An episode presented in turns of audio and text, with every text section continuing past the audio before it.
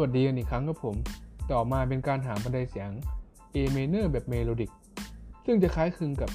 บันไดเสียง A minor แบบ harmonic ให้นำโครงสร้างเดิมที่ได้จากการสร้างบันไดเสียง A minor แบบ harmonic มาจัดเรียงซ้ำ และสังเกตว่า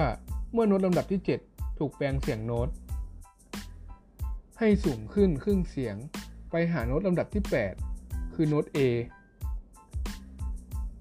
จะทำให้โน้ตลำดับที่ 6 และ 7 ห่างกันถึง 1 เสียงครึ่ง ซึ่งหน้าที่ของบันไดเสียง A minor แบบเมโลดิก จะต้องทำให้โน้ตลำดับที่ 6 และ 7 มีระยะห่างระหว่างกันให้เป็น 1 เสียงเต็ม เท่าเดิม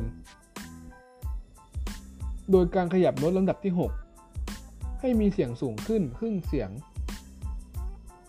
ซึ่งโน้ตลำดับที่ 6 บนบันไดเสียง A minor คือโน้ต F จะต้องพิจารณาการใส่เครื่องหมายแปลงเสียงชาร์ป